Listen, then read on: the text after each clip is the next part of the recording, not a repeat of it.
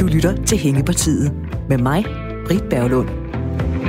Programmet, hvor vi igennem den sidste halvanden uges tid har forsøgt at få fikset nogle af 2019's hængepartier.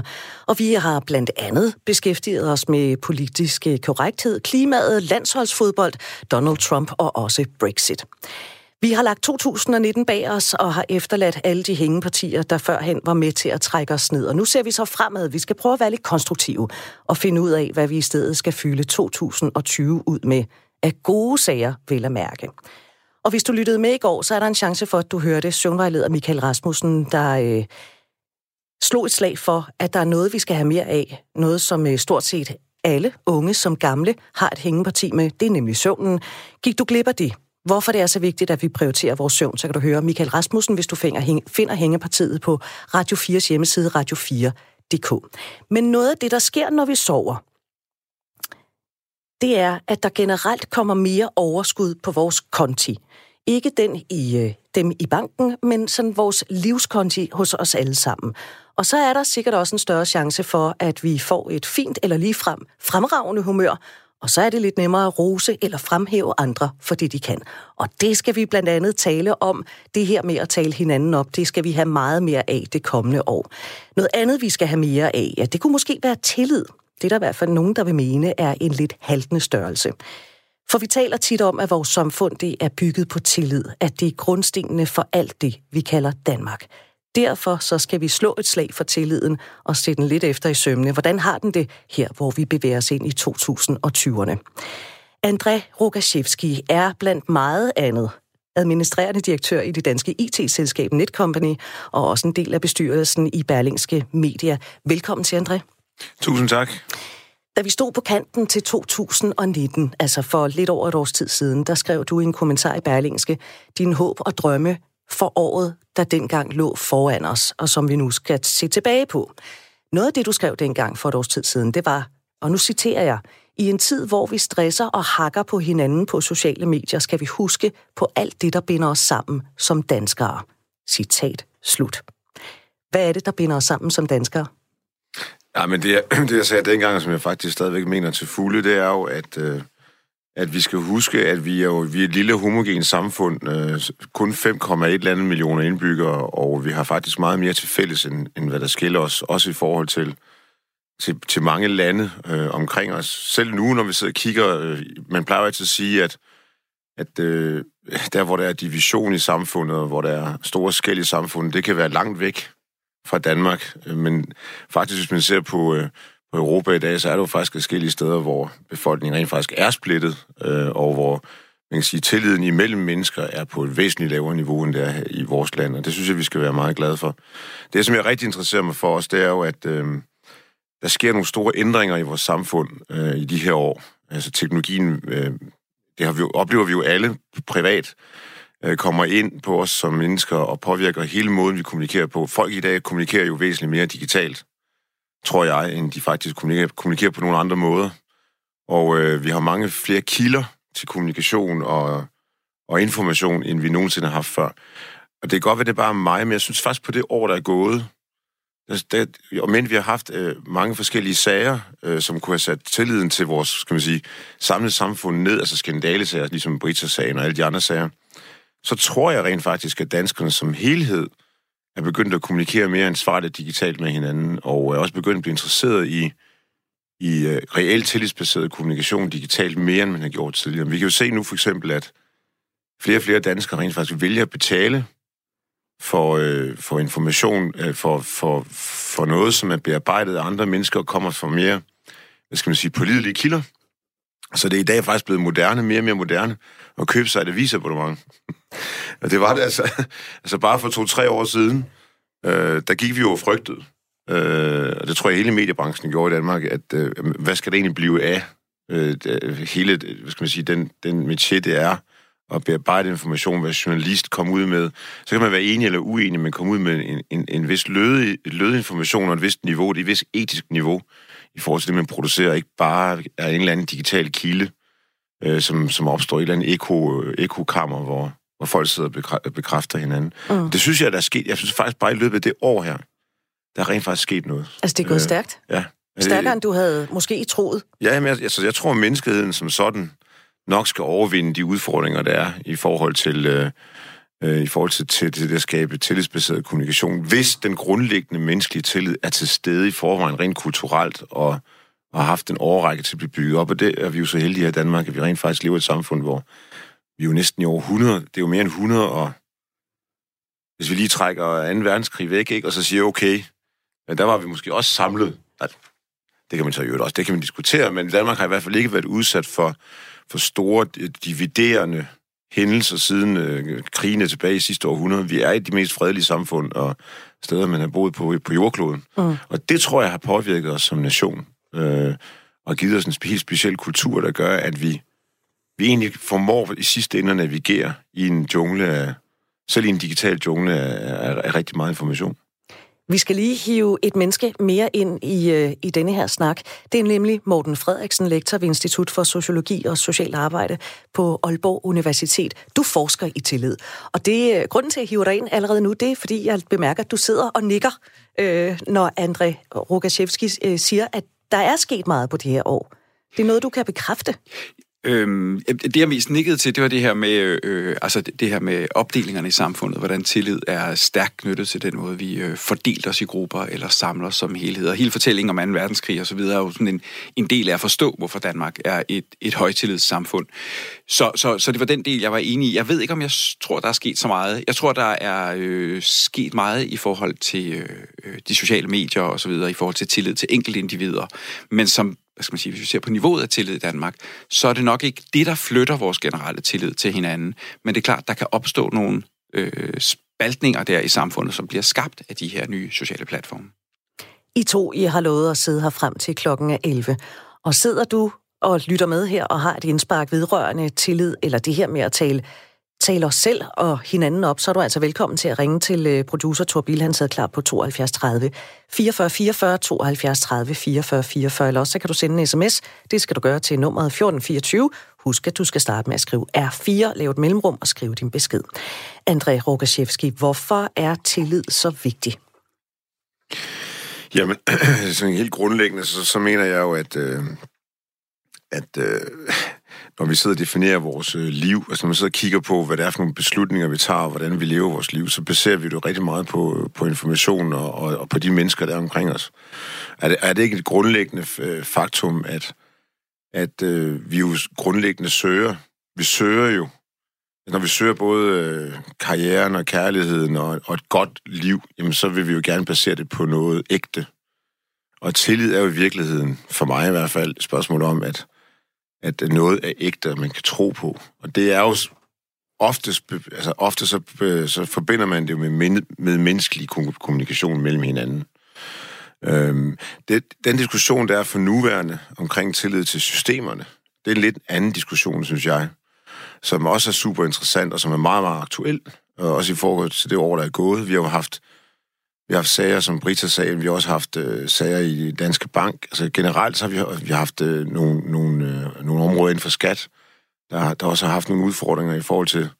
Øh, det er også pænt sagt, ikke? Ja, jo, jo, men, øh, men hvis man kigger på alle de her ting, så kan jeg jo ikke lade være med, og det er måske lidt en provokerende udtalelse, men man burde måske kunne, man burde måske kunne sætte sig et mål for, og det mener jeg faktisk er rigtig vigtigt øh, i samfundet som det danske, at man sætter sig nogle mål for, vil man men man kom det her til livs løbet de næste fem år, for eksempel, eller ti år, så den slags aldrig kan ske igen. Det mener jeg rent faktisk er muligt. Altså alle de her former for tillidsbrud, om du vil, er egentlig ikke medmenneskelig kommunikation. Det er mere bare IT-systemer, der ikke virker. Altså, jeg, jeg, der har jeg den påstand, at øh, hvis man fikser øh, bedre, får sat nogle bedre IT-systemer ind alle de her steder, så vil vi jo opdage den form, for der vil altid være, der vil altid være noget snyd, der vil altid være nogen, som træder uden for normerne, og som, som, som gør noget forkert. Det tror jeg, at vi som samfund vil opleve altid.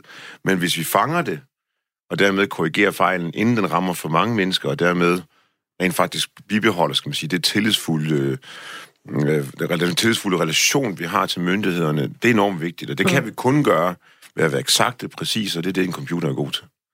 Øh, så der mener jeg rent faktisk lige præcis her, når det kommer til den diskussion med systemer og samfund i forhold til borgerne, der, skal, der kan vi bare ikke få nok af, hvad skal man sige, struktureret tilgang og IT-systemer, der virker.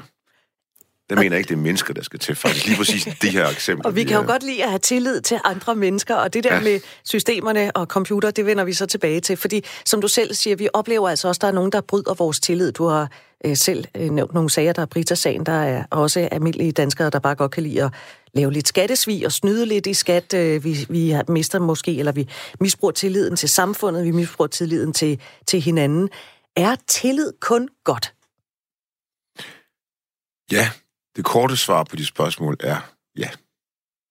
Og så er det klart, at når man, at når man så bliver... Jeg er spændt på, hvad forskerne siger lige om lidt. Ja, men, det er mit, synes, min, han min, brygger på noget. altså det korte, intuitive svar på det spørgsmål må være ja. Og så er det selvfølgelig rigtigt, at når man så har øh, tillid og baserer sig på tillid, så risikerer man jo også at blive skuffet.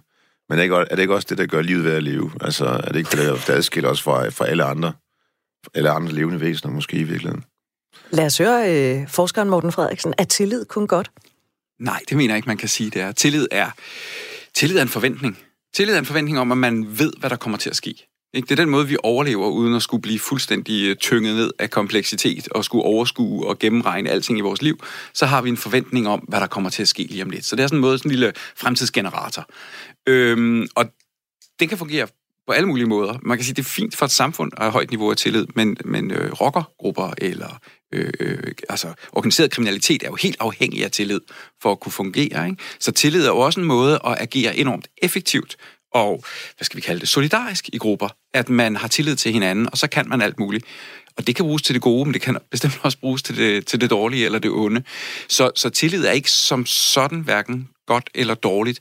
Men det, man kan sige, det er, at hvis man ikke har tillid, så er alting bare helt forfærdeligt svært. Så, så samfund eller grupper uden tillid, de er næsten utålige at være i. Ikke? Vi har nogle steder i vores liv, hvor der ikke er ret meget tillid. Sådan nogle rene markedsrelationer og sådan noget, ikke? hvor man øh, virkelig skal tænke over, hvem er der nogen, der er ude på at snyde mig, hvad foregår der nu, og så videre. Det er enormt belastende at skulle være i. Man skal bruge de fleste, der skal sådan noget med at omlægge et lån eller et eller andet, ved, hvor meget de skal tænke over noget, de egentlig måske i øvrigt ellers ikke gør til daglig. Så det der med at være uden tillid er belastende. Hvis man forestiller sig, at man fjerner det fra alle sine relationer, så kan man ikke, altså som øh, en tysk øh, sociolog Niklas Luhmann sagde, så kan man ikke komme ud af sengen om morgenen. Så det er simpelthen for hårdt at være til. Så tillid er grundlæggende øh, nødvendigt, for at vi overhovedet kan agere. Det, der så er udfordringen, det er, hvor skal man have tillid, og hvor skal man ikke have tillid? Ikke? Fordi meget af den diskussion, vi har nu om tillid, behandler det som et gode, og det er tillid bestemt også, øh, på en række områder. Men det bliver også behandlet som, man enten skal have kontrol, eller også skal man have tillid. Men sådan fungerer det nok ikke i virkeligheden. I virkeligheden skal man nok have begge dele. Altså kontrol og tillid af hinandens forudsætninger. Fordi vi kan godt overskue at være i sådan nogle markedsrelationer, for eksempel. Eller, eller øh, være i politiske diskussioner, hvor man øh, tager fløjelshandskerne af. Hvis der er en masse ting, hvor vi ikke behøver at bekymre os. Men hvis, øh, hvis det får lov at, hvad skal man sige, øh, være sådan, at vi har ingen kontrol, eller vi har, øh, øh og vi har alt for meget øh, tillid, så kommer man i sådan en situation, som vi kommer med nogle af de her institutioner, ikke? og så er der ikke nogen, der holder øje med, med, hvornår vi skal være bekymrede. Og så bliver man alligevel bekymret hele tiden. Mm. Så det er sådan lidt kompleks sammenhæng. Det er meget interessant, det du siger med, at der er en gruppe mennesker, der er nødt til at have tillid til hinanden, for at de kan misbruge tilliden hos os andre. Mm. Ja, det er jo, altså... Det, man, det, man, det siger lidt om, hvad tillid er for en størrelse. Fuldstændig. Man taler jo på, på engelsk taler man jo om conman. Ikke? Altså folk, der snyder en. Og det kommer confidence man, altså tillidsmænd. Ikke? Det her med at kunne opbygge andre menneskers tillid, for at kunne snyde dem. Så tillid kan bruges på alle mulige måder. Ikke? Men det tillid jo gør, og det er derfor, det kan være farligt også, det er, at det gør os ubekymrede. Ikke?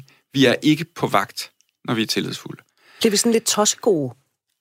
Ja, det kan man øh, måske... Nogle, lidt naiv måske? Ja, det, i hvert fald, jeg tror mest, at man opfatter sig selv som tossegod eller naiv, hvis man opdager, at man har placeret tillid forkert. Ja. Så hvis man havde tillid, og det så viser sig, at det var øh, ubegrundet, der er ingen grund til at have tillid her, du tog fejl, så føler man sig som en idiot, og så prøver man at finde på forklaringer. Ikke? Men, men i situationen, så er det jo det er en nødvendig måde at agere i verden på. Det svære er bare at finde ud af, hvornår man skal have tillid, og hvornår man skal holde op med at have tillid. Og når vi er et højtillidssamfund, så har vi måske en tendens til, en tendens til at have tillid steder, hvor vi øh, ikke burde have det indimellem. Men, men der vil jeg så godt lige tilføje en ting, fordi det er selvfølgelig enig i, at man kan bruge tillid på forskellige måder. Men hvis man for eksempel tager det danske erhvervsliv, som jeg, nu har jeg jo erfaring med at arbejde i mange andre forskellige lande, øh, det er jo sådan, at når man opererer med tillid og bruger det som et øh, ledelsesstyringsredskab, øh, så vil jeg så også sige, når tilliden så bliver brudt, eller, øh, så, så er straffen jo også, skal man sige, på menneskelig plan også det hårde. Øh, det, og, og derfor så synes jeg faktisk, det er et utroligt øh, konstruktivt og effektivt øh, måde at lede på og, og arbejde sammen med hinanden på. Fordi langt, langt de, meste, langt, langt de fleste tilfælde, og langt, langt det meste af tiden, der virker tilliden, synes jeg, som en, som en katalysator øh, i enhver virksomhed. Og det kan godt være, at det er faktisk svært at bygge op. Det bliver bygget op over noget tid. Men når den rent faktisk er til stede tilliden, så, op, så opererer vi jo meget mere effektivt og meget mere to the point, som vi siger i erhvervslivet. Altså, der er jo ikke nogen grund til øh, at fortælle medarbejderne igen og igen og igen, hvor vigtigt det her er, eller eller hvis du gør det her forkert, så er du, er du så klar over konsekvenserne. Mm. Det, det ved jeg godt, at de ved, og det ved de godt, at jeg ved, og der er ingen grund til at stå og være rundt i det, som man måske gør i så mange andre kulturer. Og den slags bliver bygget op over tid. Og hvis man så svigter der som person, så, bliver, så synes jeg egentlig, den implicite straf i, at, at øh, man kommer også til at se på sig selv og sige, ups, der kommer jeg til at svigte den tillid, der bliver givet mig. Det er jo tit ofte en hårdere straf, end at blive skældt ud af nogen. Mm. Øh, og det, så, så på den måde fungerer det jo utrolig godt. Øhm, ja, men ja, selvfølgelig kan tillid også misbruges i, i bestemte miljøer, og det er, jo, det er jo igen, hvis man vender den rundt og siger, er mistillid godt? Mm. så må man også nok sige, nej, i store træk er det nok ikke godt, mm. men det kan jo også godt bruges konstruktivt, ikke? Øhm, jo, der kan være velbegrundet mistillid, ikke? Man kan ja. være i situationer, hvor det er klogt at være mistillidsfuld, ikke? Selvfølgelig. Ja, altså ja, lige være lidt på vagt om, men nu også kan stole på det, som andre Præcis. eller systemer gør. Ja. Øhm, når nu man har så har fået opbygget den her tillid, og det er jo noget, man gør over tid, som du siger, André, når sådan er blevet bygget op, er den der så, eller skal man hele tiden aktivt gøde den og nøse den og sørge for, at den, altså værne om den på en eller anden måde? Ja, det skal man. Det skal vi jo også i vores personlige relationer i vores liv. Det ved vi jo godt. Øhm, jeg vil så sige, at tillid kan være utrolig langtidsholdbar. Øh, bare man ikke forbryder sig mod den. Øh, selvfølgelig skal man, skal man hele tiden øh, vande, vande planterne, som man siger, og sørge for, at haven står frisk. men men øh, tillid kan jo være utrolig langtidsbevarende. Øh, fordi så længe man ikke svigter den grundlæggende tillid, så, så er det i hvert fald min erfaring, at så har man altid noget til gode hos andre mennesker, hvis man opfører sig ordentligt. Og selvom der kan gå lang tid imellem, så længe man ikke gør det modsatte, og, og har, været, har, har en vis integritet, og øh, man kan stå inden for det, man gør, for at rent faktisk forstår det, man gør, forstår ens handlinger, så, så mener jeg rent faktisk, at man kan, den kan vare for evigt. I mandags, der talte vi her i, øh, i Hængepartiet om klima og den retorik, der bliver brugt, når vi taler om klima. Blandt andet, at vi kan have travlt med at pege fingre af hinanden, hvis man øh, formaster sig til at spise et stykke med tatar, eller måske tage en flyrejse. Ikke? Jeg talte blandt andet med journalist Tina Splidsbol, der sagde, at det var vigtigt, at der er i godsøjne nogle voksne, altså politikere, der sørger for at holde os opdateret og løbende fortæller, hvad der sker, og hvor vi er på vej hen, og at der er styr på det. Og hvis der ikke er styr på det, at de så også siger det. Det her med de voksne, altså politikerne, hvor, hvor vigtige er de, når vi taler om at bevare, eller måske ligefrem øge vores tillid til hinanden og vores samfund? Er der en af jer, der har lyst til at byde ind på den? Morten måske, øh, som forsker i tillid? Altså, politikere er vigtige. Ikke? Vi er inde på det her før, det her med, at der er grundlæggende forskel på at have tillid til et system og på at have tillid til mennesker. Og, og mange af de her ting handler jo om systemer og ændring af lovgivning og alt muligt andet, når vi taler om klima, for eksempel. Øhm, og det vil sige, når tingene i øvrigt, uanset om de så fungerer godt eller dårligt, men hvis de ikke havner i pressen, så ved vi ikke, hvad der foregår. Mm. Så det her med at ændre den tillid, vi har til for eksempel er klimapolitikken ved at blive forandret. Det er jo kun gennem politikere. Ikke? Altså, de står som gatekeepers, de står som repræsentanter for de her systemer og taler på deres vegne og fortæller, hvad der foregår. Det er klart, så stiller de sig så også i øh, skudlinjen, hvis det går galt. Øh, øh. Men, men hvis, ikke, hvis ikke vi har de her mennesker at koble systemerne op på, som fortolker den for os, fortæller, hvad der foregår i den, så har vi ingen indsigt i, hvad der foregår. Øh, så kan vi være, at vi har en periode som nu, hvor der bliver talt meget om klimapolitik, men dele af det vil jo også gå over i en driftsfase, hvor det ikke er i medierne hele tiden, hvor vi ikke hører om det. Og der skal altså være nogen, der repræsenterer det og formidler, hvad der foregår. Formidler de forandringer. Ellers så, så, øh, så forsvinder det her syne. Og så er det ikke sikkert, at vi får ændret vores, øh, vores syn på klimapolitikken. Men i det hele taget er det vel vigtigt, at vi har tillid til de mennesker, vi har valgt ind i Folketinget? Ja, super vigtigt. Um... Altså for at vi også kan have tillid til hinanden? Ja, vi skal jo have tillid, men, men, men det er sådan lidt, det, det, her, det var derfor, jeg brugte det som eksempel før, sådan lidt svækket svært for politikere, og også nogle, vi skal være kritiske overfor. Så vi skal jo have tillid til, at det politiske system fungerer, Folketinget fungerer. Der skal også være nogle konkrete politikere, vi selv har stemt på, vi har tillid til. Vi behøver ikke have tillid til alle politikere. Altså, man må godt være kritisk og synes, der er politikere, man er fundamentalt uenig med. Så det politiske system er sådan lidt specielt i den sammenhæng, at der skal være noget, man har tillid til. Især at spillereglerne for demokratiet bliver overholdt osv. Men de konkrete politikere, der kan sagtens være nogen, man overhovedet ikke har tillid til, uden at det egentlig øh, undergraver vores tillid til mm. folkestyret. Og det er helt okay. Det øh, vil jeg mene. Det vil jeg også mene, men jeg har, jeg har lige en kommentar der, fordi som jeg synes, at som politikere, politikere moderne politikere, øh, de, altså specielt de sidste 10 år, er der jo sket utrolig meget i forhold til den, hvad skal man sige, øh, opsamling af information, politikere rent faktisk formår at gøre ude i befolkningen. Altså, de kan jo nærmest inden for minutter finde ud af, ah, er det noget, der er populært, det her, eller er det her ikke særlig populært? Hvor mange synes det her, hvor mange synes ikke det her? I gamle dage, der satte man sig ned i månedsvis og diskuterede et eller andet politisk forslag, og så gik man ud, og så fremførte man det, fordi man mente, det var fornuftigt. Og man kunne stå inden for det, hvis man var en ansvarlig politiker, og det her måske var rigtigt for Danmark. Øh, det tror jeg i højere grad i dag med, med både spindoktorer og øh, målinger på, hvad der foregår på de sociale medier, men så er man måske i højere grad øh, fristet til som politiker at sige, nå, den her enkelte sag, eller det her, hvis vi fremfører det her, så i løbet af de næste tre timer, så kan vi allerede se nu, at det er meget populært. Lad os sige noget mere af det. Mm. Så politikerne rent faktisk bliver styret mere efter strømninger derude her og nu, end de bliver styret efter deres egen fornuftige overbevisning. Det tror jeg faktisk, der er noget om. Mm. Altså, jeg kan godt forstå den fristelse. Og det, som øh, jeg tror rigtig mange borgere efterspørger i virkeligheden, det er jo den her... Så kan man være enig eller uenig. Det er jeg faktisk enig med dig i morgen. Altså, man kan være enig eller uenig. Det, mm. altså, men, man, men vi har jo brug for en, nogle ansvarlige politikere, som rent faktisk står inden for nogle ting og har nogle værdier og øh, overbevisninger, som vi kan spejle os i eventuelt og forstå, og som nogle gange også kan lære os noget. Altså, som ikke bare hele tiden er et konstant, kontinuerligt spejlbillede af, hvad en eller anden folkestemning synes lige nu. Ja, fordi det er jo anarki, i sin definition. Mm. Øh, hvis, man, hvis man skal være en lille smule grov, altså hvis man kører den helt ud og siger, alt skal være micromanagement, alt er, jeg skal repræsentere hver eneste person i Danmark, og, og nu er der så åbenbart en gruppe mennesker, som synes det her, så vil jeg lige sige det, for det er åbenbart populært. Så er vi jo faktisk over i næsten et, et, et anarkistisk setup, mm. hvor Øh, og det, og det, det, det bryder mig egentlig ikke om. Altså, jeg vil gerne, jeg vil gerne have en, en, en vis portion ansvarlighed hos politikerne, og også gerne nogle gange upopulære holdninger og beslutninger, som senere hen viser sig at være fornuftige og rigtige, og det kan vi som befolkning sådan have tillid til at sige, det var det egentlig meget godt, vi havde nogen, som så det her lidt tidligere, rent faktisk mente, der stod fast. Mm. Jeg var, her har jeg måske ændret min mening så. Og øh, det, det, det, det mangler vi lidt mere af, synes jeg, ja.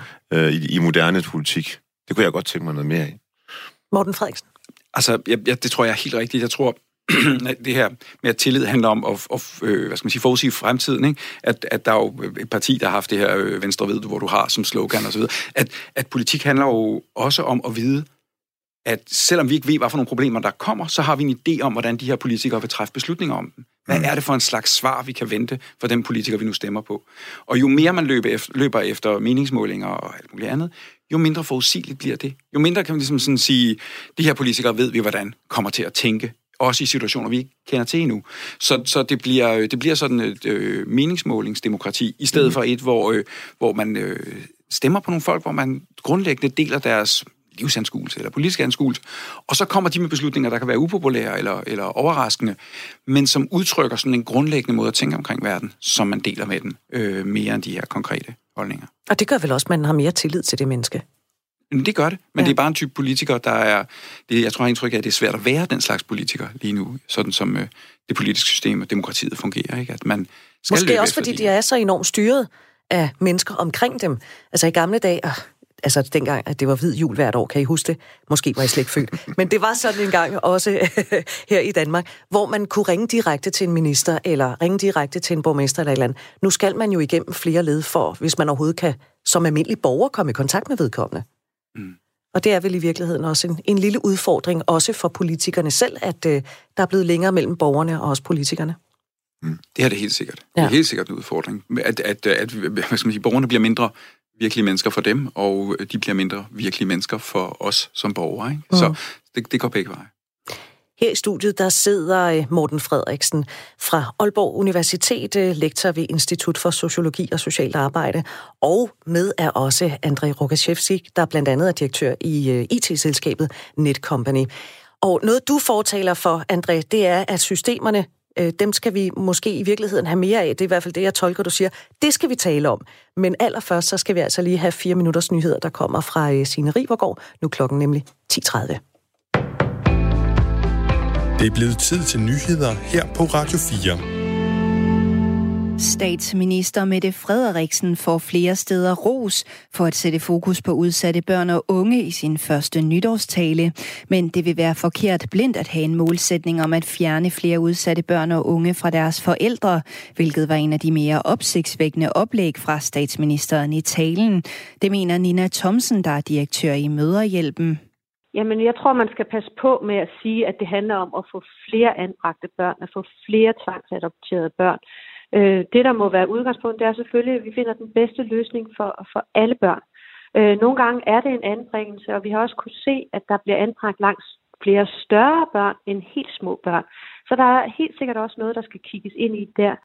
I stedet for at skride til tvangsfjernelse, så skal der ifølge Nina Thomsen banes vej for mere samarbejde med de sårbare forældre, og det vil øge mulighederne for og det vil øge muligheder for tvangsfjernelse ikke hjælpe på, mener hun der er brug for at få et bedre samarbejde med forældrene. Øh, så, så forældrene, der er mange, mange af de sårbare familier, der ringer til os i møderhjælpen, ringer til vores rådgivning, som øh, er bange for sanktioner, er bange for at afsløre over for, for de kommunale sagsbehandlere, at de har det rigtig, rigtig svært, øh, at de, de synes, de, de, de misser ud, at de ikke er i stand til at være gode forældre. Så jeg tror, det er vigtigt, at der er en tillid, så de familier, der, der har det svært, de også får hjælp. Det siger Nina Thomsen. 2019 var det varmeste år i Australien, der nogensinde er målt. Det oplyser det meteorologiske institut i landet, skriver The Guardian. Temperaturen i Australien har det seneste år været 1,5 grader over den årlige gennemsnitstemperatur, som er baseret på data fra perioden 1961 til 1990. Dermed slår 2019 den nu næsthøjeste temperatur fra 2013 med 0,19 grader. I 2019 har landet været præget af en lammende tørke, hedebølger og talrige rekordtemperaturer. Og vejrforholdene har medvirket til de mange brænde, som herver flere australske delstater i de her måneder. Onsdag den 18. december oplevede australierne den varmeste dag, der nogensinde er målt i landet. Tusindvis af mennesker lever her i januar efter et nyt motto. Oven på de sædvanlige nytårsfortsætter er endnu et begreb nemlig blevet fået til listen af forsøg på at leve et sundere liv. Veganuary, hvilket vil sige en januar uden kød, det skriver Kristeligt Dagblad. Det er den britiske organisation af samme navn, som har fået folk til at melde sig til en liste på internettet, hvor de kan finde gode råd til at leve en måned på plantemad. Organisationen kørte en kampagne i Storbritannien i december under overskriften Bekæmp klimakaos med din gaffel, og organisationen er et element i en tendens, der stormer frem. Det den britiske bank Barclays forudser, at markedet for plantebaseret mad i løbet af det næste årti kan blive mindst 900 milliarder kroner værd. Østrigs konservative parti ØVP, der ledes af 33-årige Sebastian Kurz, og partiet De Grønne er nået til enighed om en regeringsaftale. Det skriver det østriske nyhedsbureau APA. Det sker efter flere måneders langstrakte politiske forhandlinger siden det østriske valg i september sidste år. Sebastian Kurz blev i maj afsat som kansler, som følge af en skandale hos den tidligere regeringspartner Frihedspartiet. Skandalen fik koalitionen til at kollapse. Og et kig på vejret, tørt og mest skyet. Øst for Lillebælt bliver det køligt med temperatur mellem 1 og 4 grader, ellers mellem 4 og 8 grader. Vinden bliver jævn til hård fra sydvest ved vestkysten op til Kuling. Du lytter til Hængepartiet med mig, Britt Berglund. Og her i studiet sidder jeg ikke alene. Jeg har også besøg af Morten Frederiksen, der er lektor ved Institut for Sociologi og Socialt Arbejde på Aalborg, Aalborg Universitet. Og André Rukaszewski, der er direktør blandt andet, eller blandt andet direktør i IT-selskabet Netcompany. Du laver også så mange andre ting. Altså, øh, lad os lige starte med en, en status over hos dig, Morten, her efter nyhederne. Hvis vi, vi kan jo godt lide at bryste os af, at vi har sådan et tillidsbaseret samfund. Vi er et uh, tillidsfuldt folk. Har tilliden det godt her i 2020? Tilliden har det for de fleste danskere. udmærket. Vi har jo sådan nogle løbende målinger af tillid blandt danskerne. Ja, du trygtester jo sådan ja. løbende, hvordan det går. Ja, og, og de peger på, at øh, så længe som vi har målt, det vil sige siden slutningen af 70'erne, der har tilliden været stigende blandt danskerne. Øhm, det, der så er sket her i den seneste periode, det er, at øh, blandt de øh, veluddannede og de med høje indtægter osv., der stiger tilliden fortsat. Men for øh, en gruppe af de erhvervsuddannede, dem med lidt lavere indtægter, der er tilliden for første gang historisk i Danmark faldet. Så der er faktisk en gruppe, øh, hvor tilliden øh, ikke er steget, som den plejer at gøre, men har bevæget sig den anden vej. Så tilliden har det måske ikke helt så godt, som den har haft det. I hvert fald ikke for alle samfundsgrupper. Ved man, hvorfor den er faldet? Det er jo ikke noget, vi ved med sikkerhed. Vi kan jo kigge på, hvem er det, der har øh, øh, faldende tillid. Ikke? Og der, det, øh, vi har haft en økonomisk krise og så videre. Der er nogle grupper, der er blevet ramt, og vi kan se, det er dem med erhvervsuddannelser, øh, det er dem med lavere indtægter, det er dem med dårligt helbred, øh, det er øh, i vist omfang også de, der bor uden for øh, de store byer. Så der er sådan nogle, sådan nogle grundkarakteristika, der peger på, det er dem, der måske har haft... Øh, hvad skal man sige, har, har mærket den økonomiske krise mest, og også dem, der måske har mindst glæde af, at det går godt og fremad for Danmarks økonomi for tiden. Så, øh, så vi talte før om det her med opdelinger i samfundet. Øh, det her er så ikke en, hvad skal man sige, hvor man bliver uvenner hen over grænsen nødvendigvis, men det er jo udtryk for, at ulighed og øh, øh, forskellige sociale vilkår, økonomiske vilkår, påvirker folks tillid til hinanden. André Rogaszewski, du er direktør i øh, IT-selskabet Netcompany.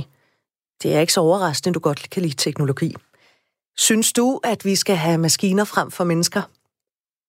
Jeg synes ikke, vi skal have maskiner frem for mennesker. Jeg tror bare, vi skal have nogle... Vi får en... Det er ikke noget mere om jeg synes. Vi får en masse maskiner. Og vi får en masse digitale systemer her de næste 3-5 år. Vi kommer til at se øh, store ændringer øh, i, mange, øh, i mange sektorer på grund af teknologi, og det er fortrinsvis positive ting. Jeg er faktisk enig i det, Morten sagde lige før øh, omkring øh, opsplitning i samfund, og det er interessant, det du siger med, at, der, at tilliden er faldet en lille smule øh, i nogle bestemte grupperinger i samfundet. Jeg tror, det er utrolig vigtigt, specielt i den tid, vi er på vej ind i nu, hvor vi kommer til at ændre både på kompetencer og på, på jobmarkedet i det hele taget fremadrettet i de næste 5-10 år. Jeg tror, det er utrolig vigtigt, at vi får skabt øh, et setup, hvor alle kommer med. Øh, jeg tror, der, hvor man kan miste tillid, det er, hvis man føler, man ikke er på vinderhold. Øhm, øhm, samfundet udvikler sig hastigt, og øh, det går faktisk rigtig godt i Danmark. Det var alt, altså, de sidste 10 år har jo været, det, nærmest, altså, det har været helt fantastisk at se på. Vi er et af de førende lande inden for rigtig, rigtig mange områder. Vi har en høj levestandard og et højt tillidsniveau blandt vores med, medborgere. Men der er jo ingen tvivl om, at hvis man, hvis man som borger begynder at se, jamen jeg kan ikke rigtig følge med her. Øhm, på min arbejdsplads, der er nogen, der åbenbart har forstået, hvordan, hvor, hvor vi er på vej hen de, kan, de, de er med på det her vinderhold. Jeg er ikke.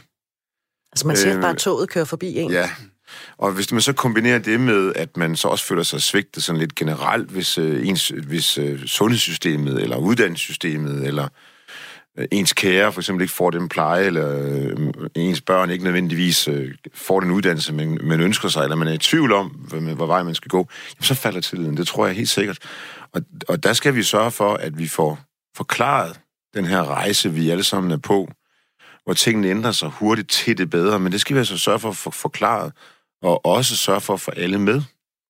Og derfor kan det ikke nytte noget, at vi måske sætter os lidt tilbage på sådan et passagertog og tænker, det går godt nok meget, meget hurtigt, men skidt med det, fordi det kører nok den rigtige vej. Jeg sidder her og, øh, og har det meget godt at spise min sandwich, ikke? Altså, vi er jo nødt til at sætte os op i førersædet og, øh, og definere, hvor vi gerne vil hen. Fordi Øh, vi får kunstig intelligens i løbet af de næste 5-10 år. Vi får, et sundheds, vi får et sundhedsvæsen, som kan, som kan forbedres på så utrolig mange niveauer. Vi kommer til at kunne kurere sygdomme. Øh, vi kommer til at kunne lave diagnoser som aldrig før. Vi, vi, vi, vil, vi vil, hvis vi kan, også lave personaliseret, meget mere personaliseret service til vores medborgere. Men vi skal selvfølgelig gøre det på en menneskelig måde, på en etisk forsvarlig måde, og vi skal gøre det på en forståelig måde, og vi skal, og vi skal ture tegne de visioner og forklare, hvordan det bliver. Øh, vi gjorde det faktisk meget godt øh, for 10 år siden, øh, for 15 år siden, for det gik vi ud og sagde, ved I hvad, jeg tror alle sammen, vi skal have en digital postkasse. Eller ved I hvad, jeg tror, vi alle sammen skal have en nem idé. Og så sagde folk, jamen, jamen er det ikke lidt farligt? Ja, hvad skal vi med det? Øh, fordi så kan man jo, puha, så kan man pludselig, så skal man ikke skrive under rigtigt mere, og kan det ikke gå helt galt? Jamen det kan det, kan det jo selvfølgelig godt, og, og det kan blive brugt helt forkert. Men vi fik jo forklaret, øh, at det, det her var godt for os alle sammen. Godt, det ikke var så godt for Post Danmark, men, men vi, vi, vi forklarede, at det her det var rigtig, rigtig godt for os alle sammen, og som samfund vil vi få for meget ud af det her, også hver enkelt medborger. Og den er, har vi jo omfavnet. Der er ikke nogen i dag, der kan forestille sig, at, at vi trækker det tilbage. Og der står vi bare over for en, en endnu vigtigere forklaringsopgave og, og guiding igennem øh, den her fremtid. Det er ikke sådan, at vi skal sidde og sige, vi ved slet ikke, hvad der sker de næste 4-5 år. Selvfølgelig ved vi godt nogle ting, og ingen kan forudsige fremtiden, men vi skal ture have visioner og drømme og politik om, hvordan påvirker det vores øh, samfund, at teknologien nu kommer ind i så høj en grad og kan hjælpe os. Hvordan vil vi gerne have det? Hvad vi... mener vi, når vi siger etisk, teknologisk kommunikation, altså etisk forsvarlig digital kommunikation? Hvad mener vi med det? Hvordan bekæmper vi fake news i Danmark? Hvordan sørger vi for, at vores uddannelsessystem, vores, vores sundhedssystem, vores finansielle systemer er bibeholder en høj grad af tillid, og hvor folk tænker, ej, hvor er det smart at være dansker. Hvor er jeg glad for at bo i det her land. Hvor er det godt, der er nogen, der har tænkt på det her øh, i god tid, og forklarer mig, hvordan jeg kommer med. Øh, og der, der står vi altså over for nogen. Der tror jeg, at man skal, man skal huske, at det, det er ikke noget, man bare lige sætter sig lidt tilbage i sofaen og tænker, jo, jo, jo, André, men øh, altså, alle de der ting sker jo lidt af sig selv. Den digitale udvikling kan vi jo ikke stoppe, og så må vi jo se, hvordan det går. Må ikke det går, må ikke det går okay? Øh, når, der mener jeg nej. Altså, der skal vi gå ind og være øh, toneangivende og turde sætte en retning. Er vi for dårlige til det? Ja, det synes jeg, vi, det synes jeg, vi mangler. Øh, og det er ikke nogen sådan specifik kritik af bestemte øh, skal man sige, øh, kompetencer eller holdninger. Det er noget at gøre med, at, at for få egentlig gider sætte sig ind i, eller tør og gå ind og have en mening om, hvordan kan teknologien påvirke vores grundlæggende samfund og tillid øh, på en positiv måde, og hvad betyder det? Så hvis jeg for eksempel går ind på en øh, øh, ind på et hospital, og jeg har en pårørende, som har det dårligt, og jeg går ind på et hospital og tænker, okay, jeg er lidt spændt på at høre, hvad de har fundet ud af. Og så render rundt derinde på gangen i to-tre timer, og banker forsigtigt på døren ind til sygeplejerskerne, som jo har super travlt. Øh, og nærmest øh, er undskyldende, fordi jeg tænkte, åh oh, nej, så kan, kan jeg overhovedet forstyrre nogen her? Og så får jeg at vide, at der var jo lægegang kl. 10, så der kunne jeg bare have været der. Øh, så sidder jeg og tænker, ah, det kunne måske godt gøre lidt bedre, altså ved hjælp af teknologi. Sådan så, at jeg rent faktisk kan høre, hvad den læge har sagt klokken 10, eller jeg behøver ikke at ringe til 25 andre i mit tillidsfulde familienetværk. Jeg kan måske, det gør de så, det gør vi nok allerede. Hvor gør vi så det hen? På Facebook, for eksempel. Det er jo ikke, måske ikke det eneste sted at gøre det, at lave en Facebook-gruppe omkring uh, ens uh, syge pårørende. Der kan måske godt gøre. Ikke? Uh, det er det samme med, uh, med uddannelsessystemet. Jamen, hvad er det egentlig, uh, jeg skal uddanne mig i? Hvad skal jeg kunne? for at være sikker på, at jeg i hvert fald er, øh, jeg i løbet af de næste 10, 15, 20, 30, 50 år på arbejdsmarkedet, øh, kan, øh, kan flytte mig, samtidig med, at teknologien flytter de roller og de aktiviteter, vi, vi, vi udfører som mennesker. Fordi jeg har jo den overbevisning om, jeg har den klare overbevisning, at vi får flere og flere jobs.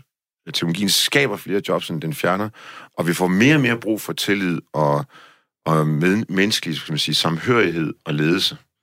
Øh, teknologien bliver bare, tager mange af de kedelige ting væk fra os, og så skal vi jo i højere grad udnytte vores kreativitet og skabe værdi på en helt anden måde. Og det, der tror jeg faktisk, vi får mere brug for tillid end nogensinde før.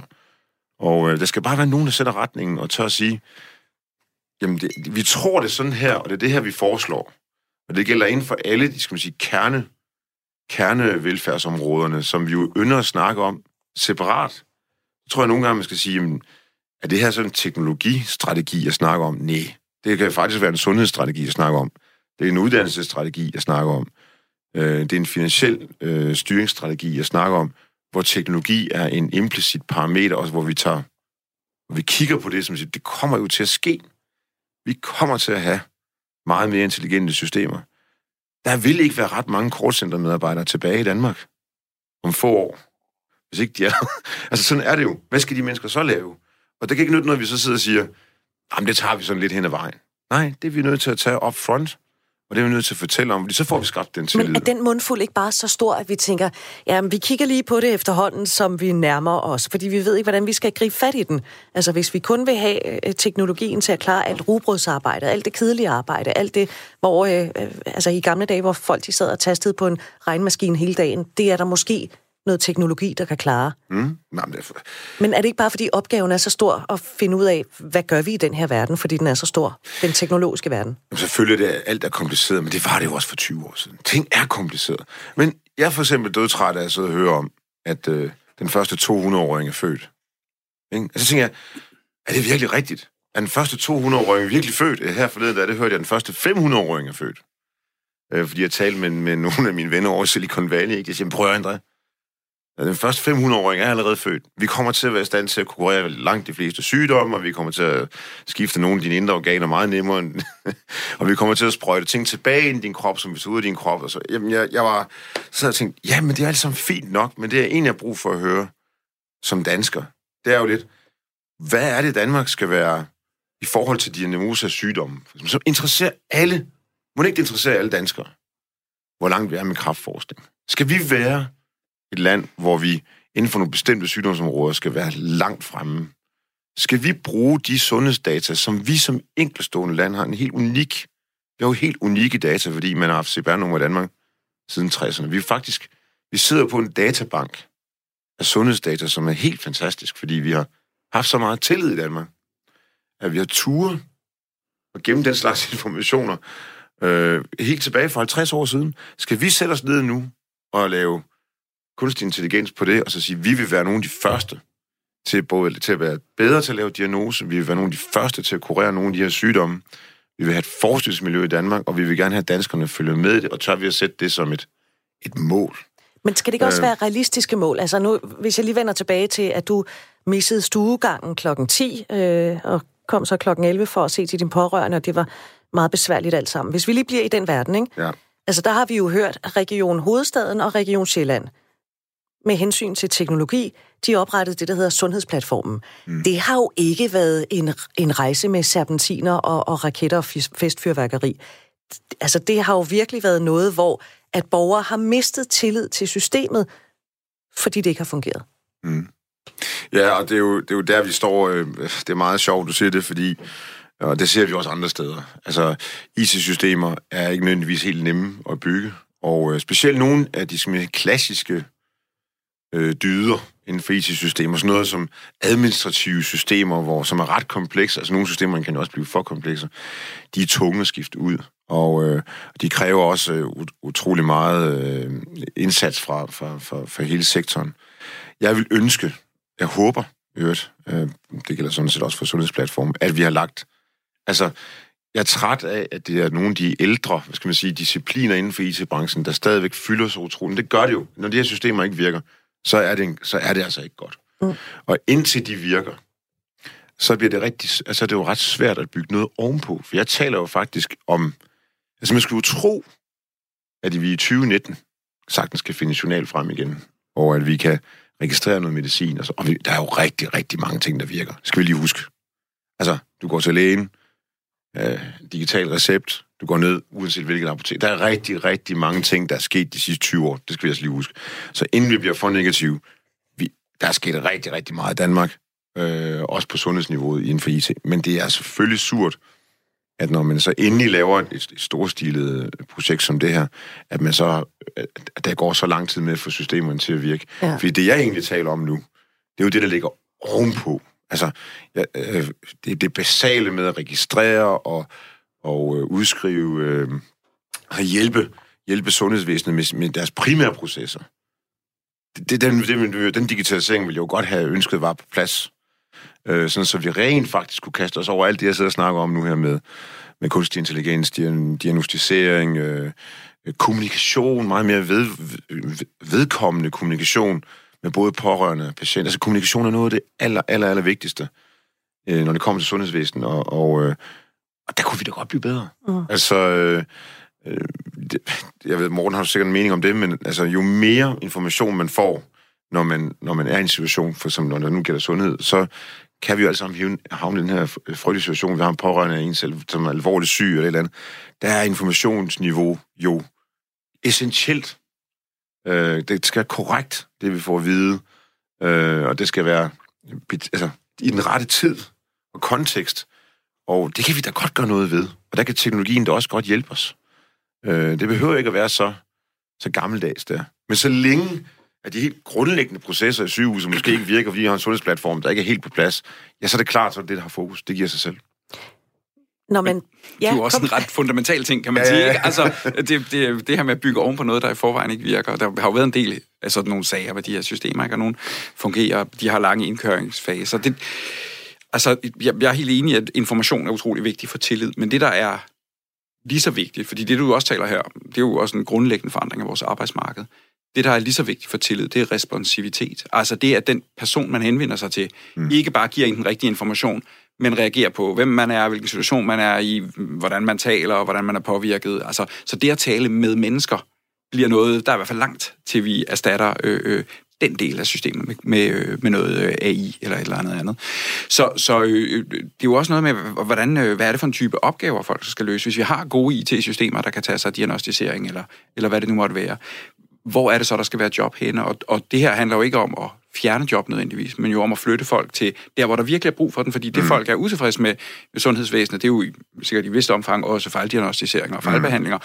men jo i høj grad, hvor meget personkontakt de får. Ikke? Så hvis man gerne vil have systemtillid, præcis som vi talte om, at politikere skal repræsentere det politiske system, så skal der være nogen, der står i frontlinjen og taler med borgerne, mm. hvis man skal opbygge tillid. Og det er nok det, man skal have fokus på her også. Hvordan får man det der samarbejde mm. mellem systemer og medarbejdere? Hvordan får man placeret frontlinjemedarbejdere til at møde borgerne øh, øh, og reagere på dem? Men har, Så, vi, har vi tillid til teknologien? Jeg ved ikke, om vi har tillid til teknologien. Vi har jo i stort øh, omfang tillid til, øh, til de systemer, vi har. Men når vi har tillid til et system, så har vi jo tillid til både lovgivning og finansiering og teknologi osv. Og, og når man så spørger folk konkret, har du tillid til øh, de computersystemer, skat bruger, så kan det godt være, at de ikke synes, at de har tillid til dem. Ikke? Men, men til daglig, så tænker vi ikke over de ting adskilt der kommer de sådan nogle pakker. Ikke? Vi tænker måske heller ikke rigtig over de der, altså som du nævner med nem ID, og så skulle vi også have digital post, og det fungerer jo bare, så tænker vi jo ikke over det, fordi mm. sådan har det jo altid været. Mm. Nej, det har det jo rent faktisk mm. ikke. Der var en gang, hvor vi fik rudekuverter, ja. øh, og vi ikke... Øh, så, så måske skal vi bare huske en gang med lige at tænke over alle de ting, der også fungerer, mm. i stedet ja. for som mennesker at fokusere på det negative. Ja. Vi er langt frem i Danmark, mm. øh, digitalt og også i forhold til den hele den tillid, der er til systemerne. Men det er klart, den skal jo, som vi også talte om før, det er jo ikke godt for nogen, hvis, øh, hvis helt grundlæggende IT-systemer lige pludselig holder op med at virke, og vi ikke længere kan stole på, om vi betaler den rigtige skat. Det er rigtig, rigtig skidt. Så der skal vi sørge for, at når den slags øh, hænder, så skal vi sørge for at få ryddet op i det, og, øh, og øh, sikre, at vi som, som samfund kommer videre og, og stoler og tror på det, der sker. Og det, det virker jo også... Øh, øh, som om, at vi, vi, den kommer vi også, den overlever vi også, og vi kommer også videre derfra, det er jeg sikker på. Der er håb forude. Ja. Prøv at høre, vi har, øh, vi har kun lige syv minutter tilbage. Jeg kunne godt tænke mig, at vi lige i de syv minutter vente en ting, som ligger dig på hjerte, Andrei Rokashevski, nemlig, vi skal tale hinanden op. Ja. Hvordan taler vi hinanden op? Jamen, og er vi generelt bare dårlige til ikke at tale hinanden op? Altså, jeg mener jo rent faktisk, at øh, man skal huske, og det, og det er jo tit det der med at komme med gode eksempler også, men jeg tror bare, man skal huske, at, at, at mange mennesker i Danmark har faktisk et privilegeret og godt liv, og vi lever i et samfund, som godt kan gå hen og blive en ledetråd og et, og en, og en, og et modelsamfund for rigtig mange andre samfund. Og øh, det er jo sådan ligesom på et fodboldhold nogle gange. Altså, du kan se, det, du kan se et fodboldhold med de samme spillere øh, gennemgå nogle af, de større, nogle af de største lidelser, fordi af en eller anden grund, så, så tror de ikke helt selv på, at de kan vinde mesterskabet. Og, øh, og det selv samme hold får så øh, en eller to, tre personer tilknyttet, som rent faktisk forstår at billedliggøre det og talt, talt det op. Og lige pludselig spiller de samme spillere på en helt anden måde og vinder turneringen. Det kan nærmest ikke lade sig gøre, de taber. Og med en helt anden glæde. Og med en helt anden glæde. Og det er egentlig så enkelt som det. Altså, jeg tror, vi skal huske, at vi er et vinderhold. Vi har, vi har et samfund, som er som på bemærkelsesværdig vis, altså det er ligesom den her humlebi, der på mystisk vis flyver rundt, ikke? Altså, vi, vi har nogle af de højeste øh, omkostninger i, i, i et samfund. Det har vi faktisk i Danmark. Vi har en rigtig høj skat i forhold til rigtig, rigtig mange andre samfund ude i verden. Og alligevel så har vi jo et, et højt velfærdsniveau og en høj glæde ved at leve og være dansker. Og det skal vi altså huske at tale op, og det skal ikke være en sovepude. Altså, det, det, det forpligter. Men, men at tale det op, det er at sætte nye mål hele tiden, og sørge for at, øh, at bevare en, en utrolig optimisme. Altså, jeg, jeg gør jo det personligt hver eneste dag, at øh, når jeg kører på arbejde om morgenen, der, så jeg skal, have en, jeg skal have en god dag. Selvom det er mandag, klokken den er ni, det skal være en god dag. Vi, der er rigtig mange spændende ting forud. Og selvfølgelig kan vi alle sammen have et nederlag en gang imellem. Man ikke græde mere end en nat, vel? Altså, op igen. og vi gør, altså, og der, der står vi jo bare et fantastisk sted. Altså, vi, vi kan som samfund øh, rent faktisk være et model, en rollemodel for rigtig, rigtig mange andre lande, også inden for, e-, nu der, hvor vi ligger, inden for EU. Altså, jeg tror rigtig meget på EU. Jeg tror rigtig meget på, at vi sammen kan, øh, kan skabe en bedre verden, og jeg tror, at Europa som forbillede for andre verdensdele er essentielt i en mere og mere globaliseret verden. Jeg, vi står også i en tid nu, hvor amerikanerne for første gang, nu snakker vi jo storpolitik, men altså, vi kan, man kan jo godt blive lidt bekymret, hvis man ser sådan lidt geopolitisk på, på verden. Og der mener jeg rent faktisk, at europæerne har en forpligtelse til at rejse op og sige, at vi har rent faktisk skabt nogle samfund. Danmark som sådan, en total rollemodel for rigtig mange andre lande. Det der kan jo godt lade sig gøre. Så hvorfor er vi ikke flere, der begynder at bygge op på samme måde og skabe den samme type samfundsstruktur? Hvor tillid jo netop skal bygges op, og det tager lidt tid. Men det kan godt lade sig gøre. Det kunne godt lade sig gøre her. Så selvfølgelig kan det også lade sig gøre andre steder. Det skal vi turde sige og forklare, at det tror vi på. Og, og, og, det og tale er, højt om, at vi gerne vil opbygge den ja, tillid. det vil vi gerne. Og vi skal fortælle om vores sejre hele tiden. Og, øh, og være stolt af dem. Hvor vigtigt er det for vores øh, tillid til os selv og til hinanden, at vi formår netop at også tale om vores sejre? Det er okay, vi slår os lidt på brystet, og måske også river skjorten, så vi kan se hårene på brystet, ikke? For jeg, nogen. Jeg, jeg tror, jeg tror øh, altså oplevelsen af fællesskab og fælles succes er utrolig vigtig for tillid. Øh, så, så på den måde tror jeg, det, det er helt rigtigt. Man taler om, at altså, vi skal have det sådan et, hvad skal man sige, et moralsk eller værdifællesskab, ikke? hvor vi øh, er sammen og oplever os som en gruppe, der har en, en, hvad skal man sige, en fælles identitet og nogle sejre sammen, og det er det, tillid kommer af. Men, men, men så jeg måske knytte til det, at den, man skal kigge på, hvem det er, der skal tales op. Fordi tilliden bevæger sig opad øh, øh, for en stor del af befolkningen. Ikke? At, øh, at vi har nogle grupper, det kan være migranter, det kan være flygtninge, det kan være øh, folk med øh, uønskede uddannelser, der ikke rigtig har brug for på arbejdsmarkedet længere, som ikke oplever sig talt op af resten af samfundet, tværtimod føler sig talt ned. Og det er der, hvor vi også kan se den faldende tillid. Så hvis man faktisk gerne vil gøre noget, så er der nogle grupper, der måske føler sig tabt af den her enorme succes, øh, øh, Danmark har, som ikke får hvad skal man sige, glæde af den eller del i den, og de har behov for, at vi måske anerkender, at øh, de også er en vigtig del af det fællesskab. Og, og finder pladser det? til dem, som du talte om før, ikke, mm. øh, André? Jamen, det, det gør vi jo for det første ved at pege på, hvad er det for en fremtid? Altså, tillid handler om at kunne se, hvor er mit liv hen i fremtiden? Hvor, hvor, hvor skal jeg øh, øh, hører til? Og jeg tror, der er store grupper i Danmark, der kan se længere, kortere og kortere ud i fremtiden, hvad det er for en slags job, de kan få, hvad det er for en rolle, de kan spille i samfundet. Så det her med at prøve at vise nye veje øh, øh, for andre vores velfærdsmodeller, så vi kan pege på øh, arbejdsmarkedsfunktioner, så vi kan pege på uddannelsesmuligheder i, i løbet af livet, der, der øh, kan indfange de her grupper også, ikke? og kan tilbyde dem meningsfulde tilværelser, i stedet for den her konstante usikkerhed, som i stigende grad bevæger sig ind i deres arbejdsliv. Og måske i virkeligheden også anerkende, du er usikker, og det er okay, du er usikker. Og sammen, der skal vi nok sørge for, at du lander et sted, hvor at, at isen ikke knager under Ja, præcis, fordi det er det sidste. Det her med en ting er usikkerhed og et livsvilkår, men hvis man ved, at der, det er jo det velfærdsmodel bygger på, ikke? at der, den, der er grænser der er for, hvor meget det ligesom må, ja. må, øh, må betyde, og der kan man sige, det her med at skære dagpenge under en økonomisk krise osv., der er nogle grupper, der oplever, at der ikke var nogen. Altså, isen bærer ikke. Den usikkerhed er min egen. Jeg skal selv håndtere den. Så at tale de grupper op, og tage, i øvrigt tale vores fælles ansvar for de grupper op. Fordi det man jo også nævnte i USA før, vi kan også kigge på et par andre europæiske lande, øh, øh, hvis vi gerne vil se, hvordan det går, hvis man ikke hvad skal man sige, holder hånden under de her grupper. Ikke? Og, der, og der kan man jo se, det er der, hvor samfundet spalte, så hvis man mister tilliden til de andre borgere, så begynder man at lave sine egne politiske bevægelser og så videre, koble sig fra øh, en del af de fælles projekter. Så, så det er vigtigt at tale, øh, øh, hvad skal man sige, Danmark op, men det er også vigtigt at tale de her grupper op og værdsætte deres rolle i samfundet, i stedet for at betragte dem som en belastende restgruppe, der ikke øh, yder noget. André Rogachev, nu, nu får du, skal vi sige, 30 sekunder. En ting er, øh, at du sidder i din bil mandag morgen og siger, hold nu kæft, det bliver sgu en god dag, det bliver en god uge, øh, livet er godt. Hvordan taler du dine mange medarbejdere op? Men kan du klare det på 30 sekunder? Ja, men øh, hvis man spørger mine medarbejdere om, hvad de laver, så hvis, hvis, man, var, hvis man er den her ingeniør, så siger man måske, nej, men jeg sidder og programmerer et IT-system, ja. og øh, det gør vi faktisk ikke længere. Vi siger at vi er ude og redde menneskeliv, eller vi er ude og gøre Danmark bedre. Og hver eneste handling og hver eneste opgave, alt hvad vi er til for, det er jo rent faktisk for at få skabt noget bedre for os alle sammen. Så det er ikke rigtigt, at øh, jeg laver kaffe, eller det er ikke rigtigt, at jeg sidder og programmerer, eller det er ikke rigtigt, at jeg laver en eller anden marketingsplan, eller hvad nu det er. Det du gør, det er, at du rent faktisk er med til at skabe et bedre land, land, et bedre samfund og bedre liv, livsvilkår for os alle, med masser af mod og optimisme. Du er en mod, optimistisk og ambitiøs medarbejder, som gør en forskel. Det tror jeg er meget vigtigt at huske. Og I to har været med til at lave et øh, rigtig godt radioprogram her i Hængepartiet. Jeg vil sige tusind tak, fordi I kom, André Rogaszewski fra øh, IT øh, Net Company, og øh, også dig, Morten Frederiksen fra